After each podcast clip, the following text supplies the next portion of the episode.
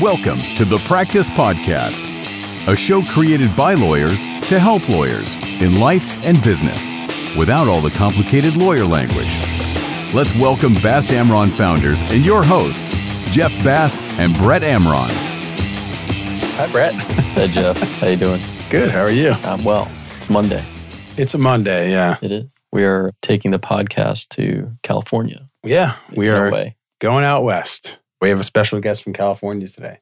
Well, let's get to it. He looks right. like You want to meet him? Our guest is Scott Rahn. Scott is the founding partner of RMO LLP, which is a national probate litigation law firm focused on representing beneficiaries, heirs, executors, and trustees in contested trust and estate and probate litigation matters. They also represent families and fiduciaries in contested conservatorships and guardianships. Scott's a frequent contributor to news media such as Fox, The Today Show, and BBC. He's been named to the Chambers and Partners 2022 High Net Worth Guide and the Best Lawyers in America list by Best Lawyers. He's also been recognized as a top litigator by the Los Angeles Business Journal and as a visionary by the Los Angeles Times. Welcome, Scott. Very impressive.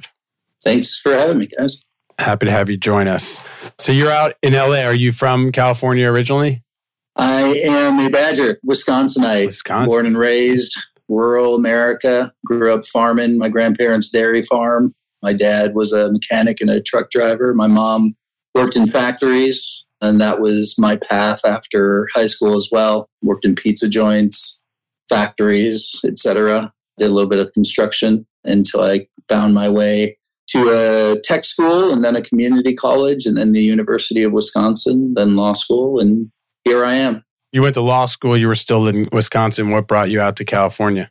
The first thing that brought me out to California was the Wisconsin weather compared with California weather. I had a buddy of mine at community college who had been a Marine at Camp Pendleton out here, and it was his first winter back.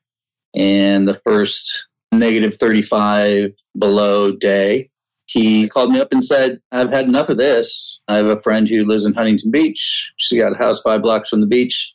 I know you've talked about getting out of here.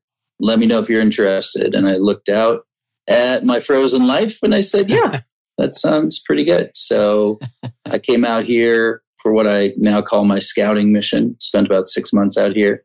I was still in the middle of college, so I went back to Wisconsin, finished my undergraduate degree at the University of Wisconsin. And then I came running out here for law school. And I went to law school in San Diego and then got my first job up here in LA. And I've been practicing up here for 20 plus years. Excellent. Nice journey. And congrats. You know, we're fans of the warm weather climate here in Miami. and how'd you find your way to probate or probate litigation as a practice? like most lawyers will tell you, it was thrust upon me.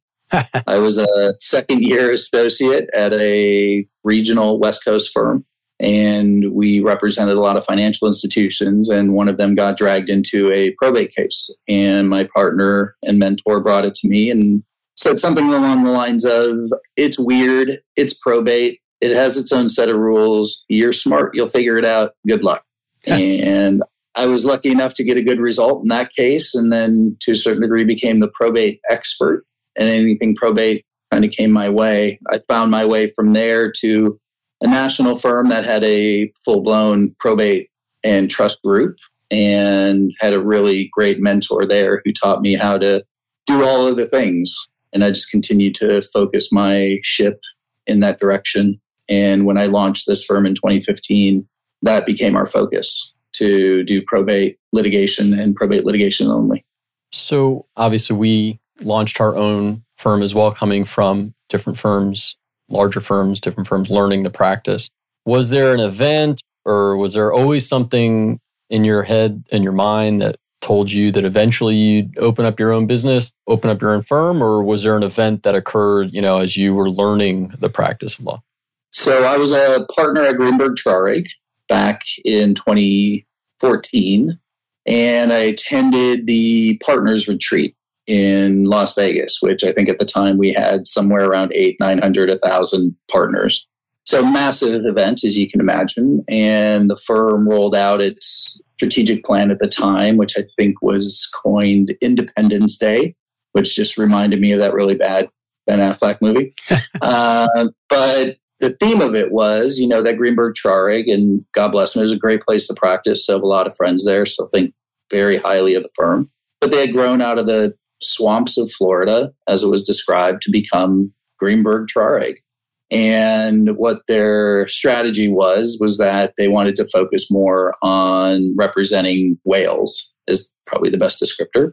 And that's great business if your clients are whales. But in the probate trust and estate space, the vast majority of people are individuals. So it's the surviving spouse, it's the kids, it's the business partner, the friend, right, who's going to take care of someone's affairs after they're gone.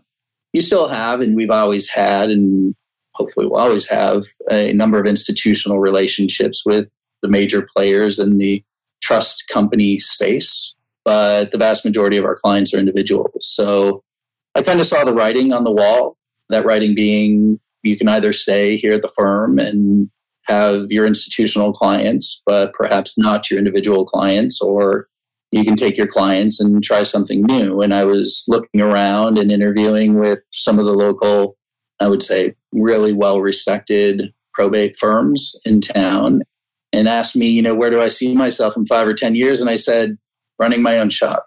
I just blurted it out. It was a bit of an out of body experience. I think I stopped listening to whatever sales pitch she was explaining and just looked at myself and said, Yeah, that's the answer. So I steered the ship in that direction and then launched in the beginning of 2015. Wow. I assume you launched a single office because now you have more of a national firm. But before we get to that, you started off one location, just you, or did you start with a group? Started me, myself, and I. I did have some partners in New York. Essentially, they ran New York, I ran LA. We did that for about a year. And in that year, I had grown the firm from me to two lawyers and a paralegal and looked at what the structure looked like and who was giving and who was getting and decided that I was better off on my own own and rebranded the office here in LA RMO and we've been RMO ever since. Fantastic. And now, how many locations do you have? We have nine offices. And where are they? Nine offices, five states Florida, Texas, California. California is the mothership. And then Missouri and Kansas, servicing those states out of Kansas City.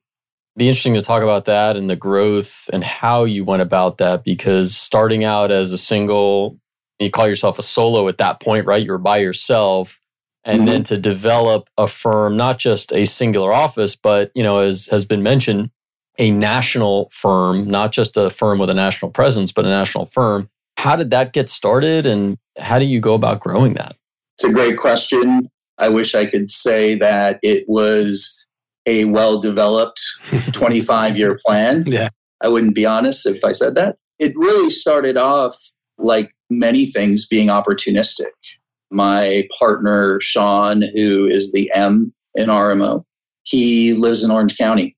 And the drive from Orange County up to LA, particularly the west side, is brutal. And after some period of time, we decided that it would be best if we had an office for him in Orange County so that he didn't commit hara-kiri on the freeways. So that's really how we started our first, I'll say, satellite office was Orange County. And I called up a buddy of mine that I'd been partners with at Greenberg, who had launched his own shop in Orange County, and asked him if he had an office we could sublease. And he said, Yeah, we do. And about a month, but it might have been two weeks later, he came to us and said, My partnership is breaking up. Do you guys want the office?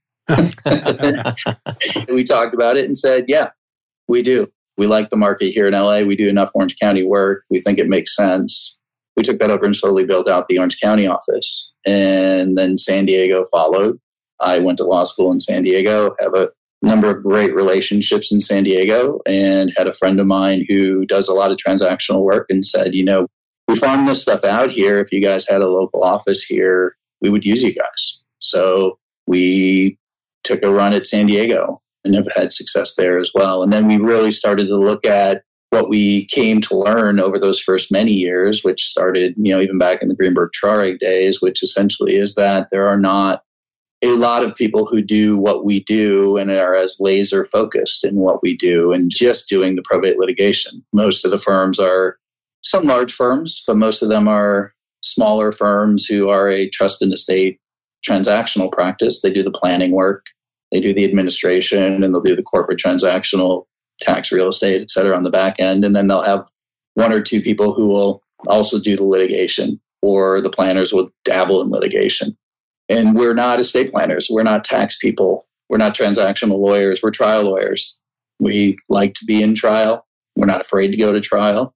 And that is a value add for all of those estate planning firms out there who don't have a litigator, don't want a litigator, don't want to bring one in. And so we can bolt on, ride side saddle, or ride our own horse if that's what they prefer, and come in and ninja assassin the litigation, the dispute, and leave that attorney with their client to do all of the other work, you know, once litigation's over. So we really found a niche in this space and it's something we really enjoy. It's something we're really good at. And we've just found that this need exists in most markets because there tend to be a lot of planners who don't have a litigation resource. So we're just filling a market need that we identified. It seems like the, at least with the Orange County and maybe even San Diego, it seems like those opportunities sort of popped up here and there, right? To develop an office. You know, your partner didn't want to drive anymore, and then you got a sublease and an office. And then San Diego, it sounds like somebody, you know, said, Hey, if you have an office here, you know, you can get some more work. Is that how you've continued to grow? Or at some point in time, was it more strategic in terms of the market and going out to look for particular areas where you would want to expand? it thankfully became much more strategic and tactical after those first forays. So Florida, Texas, et cetera, are all data driven decisions. So it's a matter of really where the cases are, where the filings are. in our practice, as macabre as it may sound, really thrives in those areas where you have death, dysfunction, and wealth the wealth and dysfunction tend to go hand in hand, but you can obviously also have dysfunction without the wealth. So you're looking at most of your major money centers, but you're also looking at areas where people tend to pass because that's where the estate dispute tends to happen. Right. So Florida was a key target for us. We've been in Miami now since 2020, and we added Houston last year as our first toehold in Texas and we're looking at the remainder of Florida. We're looking at the remainder of Texas and some of the usual spots, New York, Chicago, etc. I would say that we certainly have our share of dysfunction here in Florida, but we also have some wealth and some death. So natural. And so you opened your Florida office, you said three years ago. Are you running the firm administratively or do you have a management team? How do you manage so many offices? We have a leadership team so it's myself, my partner, Sean, who is the managing partner of the firm. Oh, okay. At this stage, we have a COO, we have an admin team, we have our accounting team, etc. And then we've got a practice management team. We started running the firm on the EOS platform, made popular by Traction, about 2021. So we're in our third full year of running on the EOS platform, and it provides a lot of transparency and a lot of cadence. I think probably a lot of listeners aren't familiar with EOS. Do you want to just elaborate on what that is? Sure. Gino Wickman wrote a book called Traction, and it is all about the entrepreneurial operating system, which provides a structure essentially for a business to run and provide accountability for all of the things that we all want to accomplish in our businesses. You start with a launch meeting essentially where you sit down and you structure what your core values are, which have been instrumental for us in making so many decisions, whether it's hiring, firing, whether we're going to open an office, right? Whether we're going to take a client, whether we're going to use a vendor. Formulate core values and then you come up with what your plan is. What are you hoping to accomplish? And then you put together your quarterly goals and then you break those quarterly goals down into weekly meetings essentially to check in to see what you're doing to make sure you're on the right path to get those things accomplished in that quarter and if not what can be done to address those so it's simply a accountability system really but utilizing it and the software gives us an opportunity to make sure that everybody's rowing in the same direction and we're getting the things done that we feel we need to get done to be able to execute on our reach. Did you use a facilitator to help you with EOS? We did, yeah. We used the implementer and the integrator. So it's the implementer right. uh, is the facilitator. And we use Josh Holtzman out here in Los Angeles, who is one of the EOS implementers. And he's a great guy, does a good job. I mean, taking EOS, which we're both familiar with, and applying it to a law firm is not easy. It's a different business. I guess any professional services firm, and I'm sure it's a mindset, and I'm sure every facilitator would tell us it's your mindset, not applying EOS to a law firm. But it's not as easy as applying it to, let's say, a company that made widgets. I think that's right. I think, you know, the soft science that can be a service industry business requires some finessing. And we've had to do a lot of that over the years, right? In terms of figuring out our KPIs, figuring out some of our cadence, some of our meeting cadence, right? Especially in a service business where your only widget is your time, right? And how do you maximize the impact of the time that you're committing to the EOS structure while minimizing the actual amount of time that you have to put mm-hmm. into that structure. So I wouldn't dare say that we've mastered it even after three years of utilizing it. It's something that we're continually monitoring and making modifications to.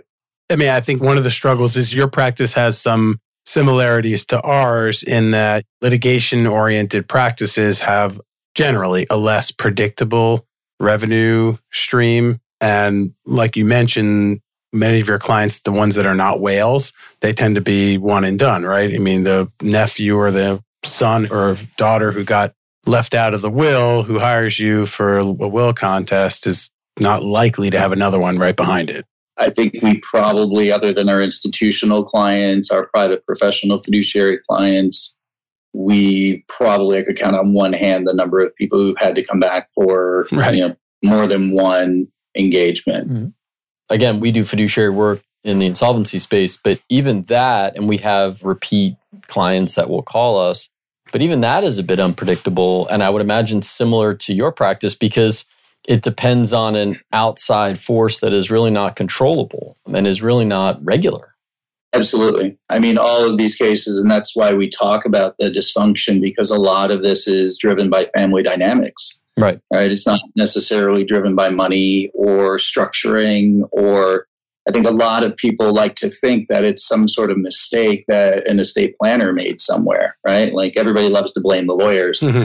Right. But the reality is, is those cases are few and far between. We've certainly had them over the course of the past 20 years, but the vast, vast majority of the cases result from the family not being honest with themselves about what the family dynamics are and creating a structure that can help protect against those unexpected contingencies. And let's be fair, every family has somebody in their family who is likely to be that rabble rouser whether it's your brother, sister, step parent, aunt, cousin, neighbor, best friend who mm-hmm. thinks they should have gotten something.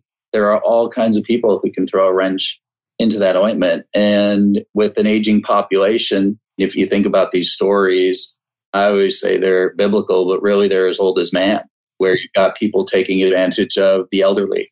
I mean, if I sat and listed all of the different sectors of society that have been involved in financial elder abuse cases that we've handled. You've got the dentist, the HVAC guy, the pool guy, the neighbor, the priest, the rabbi, the list goes on and on.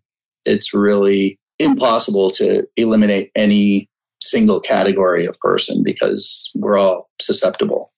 Oh, yeah. As long as people are willing to or looking to take advantage, that you're going to be busy. I was going to ask yep. you actually what advice you would give to families out there to avoid probate litigation. I don't know if you have thoughts on that topic. uh, I mean, the, the short answer, because everybody wants to know, and we do a lot of consulting in this space, right? When these issues come up. So estate planners will bring us in and ask, we've got this kind of situation. What do you think we can do to help protect the estate plan? And I often joke that the only bulletproof estate plan is to do no planning at all, because then every state's intestacy laws is going to determine who's going to get what. And as long as you're comfortable with that, then you don't have to do any planning. But the reality is, is that everybody should have a plan. It's just a matter of sitting down with your planner and talking about the soft side of the plan as much as everybody talks about the X's and O's. Those X's and O's really are dependent upon the soft side issues. Do you have a second spouse or a third spouse, fourth, fifth spouse, right? are there children from any of those relationships? Are there children from other relationships, right? Is there anyone in your family who has special needs, right? Is there someone that you want to take care of? Is there someone you've promised to take care of? And a lot of those really uncomfortable conversations people just don't want to have because, and I've heard this, I'm a recovered planner. I did planning long enough to know that it's not me, it's not who I am. I'm a much better trial lawyer. But what I heard from people all the time was, I don't want to deal with it now, and I'm going to be dead when it all comes to fruition. So why do I want to deal with it? my retort to that was always, well, you know, look, is this the legacy you really want to leave?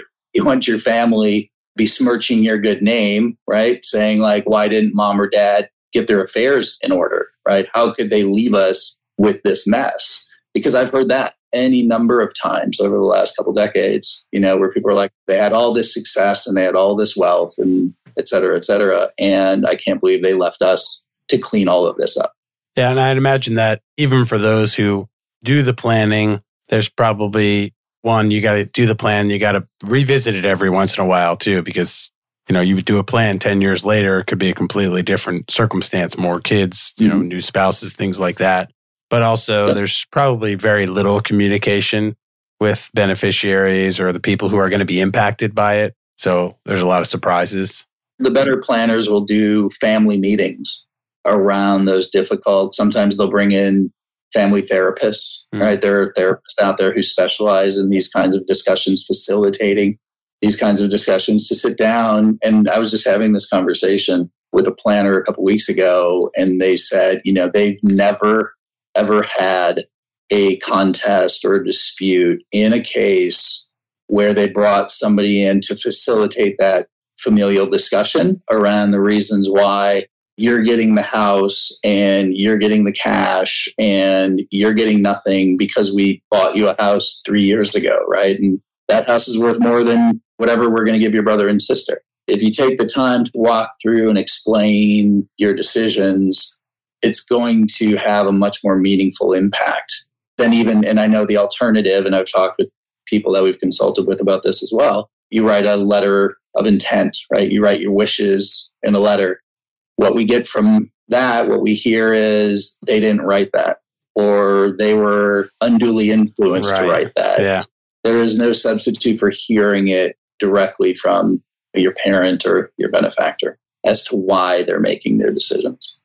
Right. And I would think that these family meetings and even bringing in a therapist or facilitator sort of eliminates some of that, right? The unknown, like, because everyone's going to sit around and say, no, no, we were there. We were part of those conversations and we heard the reasons why and what our dad or mother or grandparents wanted to give to you, to us. And I would think that mm-hmm. would kind of eliminate some of that. And why? I think it eliminates a lot of it. What I will say is that for those people who suffer from the personality disorders that are rampant in these cases borderline personality disorder, bipolar, narcissism. The vast, vast majority of people that we talk to, when they're describing the things that their uncle did and not distributing the trust, or their sister did in stealing this, that, or the other thing, is at some point they will get done with their description and they'll say, you know, they're a narcissist. And I will say that yes, this is not a surprise to me. Let me guess, they also had this and they've done this since they were a kid. And, they're like, yeah, how did you know? And it's like, this is all we do. You know, we're very accustomed to dealing with all of the personality disorders that lead to the greed, the unrealistic expectations, thievery, the lying, the cheating, you know, all the things. Wow. It does sound like fun, your practice. no, It is. I mean, it's similar to some of the stuff you guys see in your bankruptcy practice, right? It's just on yeah. a family level instead of a corporate level. It's a challenging, and we struggle with the same thing. It's not only are these serious issues, but the people who are struggling with them really are struggling and they're taking a toll emotionally. Yes. And so we sometimes you're filling the role of lawyer and therapist, you know, and some clients just need to be heard. Absolutely. And that's, I think, to be fair, you know, not to pat ourselves on the back or toot our own horn. I think it's one of the things that we do understand what's driving their decision making, right? What their goals really are. You know, because I'll talk to people, I've been saying this for years and years and years at this point. Clients are going to spend two things with us. They're going to spend financial capital. We are lawyers. We are not necessarily profit centers. We are cost centers. But more importantly, they're going to spend emotional capital with us. And the vast majority of people run out of emotional capital before they run out of financial capital. So let's really focus on these conversations on what you want to accomplish, what you need to accomplish to leave this relationship feeling vindicated, feeling like you got to win. And then let's draft a strategy around that that aims to secure that as quickly as we can for as little as we can. I mean, we rail against the old lawyer joke that the only one that made any money was the lawyer. Right. If it's not a case where we see that we're going to be able to put the client in a better place than we found them, we just don't take it. Having done this as long as we have and doing it and only doing it, we can kind of see the writing on the wall depending on what's at issue, what the claims are, what the personalities are. So it allows us to make those determinations early on and advise the clients. And we talk clients out of doing cases all the time just because it's just not there and it's not going to be worth it to them in the so long run or short run. Just kind of wrap it up. Like, what's the future look like for RMO? Is this you guys going to continue your growth across the country, different markets, or just kind of grow in the current markets that you're in? We're going to continue to grow in the markets we're in, continue to round out. We're still rounding out in California, for example. As I mentioned, we're intending to round out in Texas and Florida, where we already are. And then we've identified as key acquisition markets New York, Chicago, Atlanta, etc. So we've got our eye on the prizes, but the single most important thing for us, because we believe very strongly in the old adage that culture eats strategy for breakfast. So we're very picky about who we welcome into the hallowed halls. They have to be the right people. They have to be the right fit. They have to take care of people the way we take care of people. And those people are hard to find. It's hard enough to find a trust estates practitioner. It's even harder to find a trust estates litigator and then find them in those markets and then find people who do things the way we do them. It's been a slow haul. We're not interested. This isn't an ego project. We don't need to be everywhere but we think we have a better mousetrap. We think we do a better job of taking care of people, and we'd like to be in those markets where we can help people as long as we find people who want to help people. So we're out there looking. So if anybody's listening, or if you guys know people in any of those markets, please don't hesitate. Give me a ring. I'd be happy to talk to them. Yeah, you can find Scott's information in the show notes. Look forward to hearing what RMO does next, Scott, and really enjoyed having you on the show today. If you enjoyed this show, please subscribe, share the show, and leave a review. Subscribing to the show and leaving reviews actually helps others find the show and it helps us grow and devote more time and produce better content for you. And we look forward to seeing you next time. Scott, thanks so much. Nelson, Brett. Scott, thank you. Nelson, thank you. Thank you. Jeff, always. Thank you. It's an honor. I know. I know. For more information on this show and other resources, visit bastamron.com and connect with us on LinkedIn, Facebook, and Instagram at fastamron.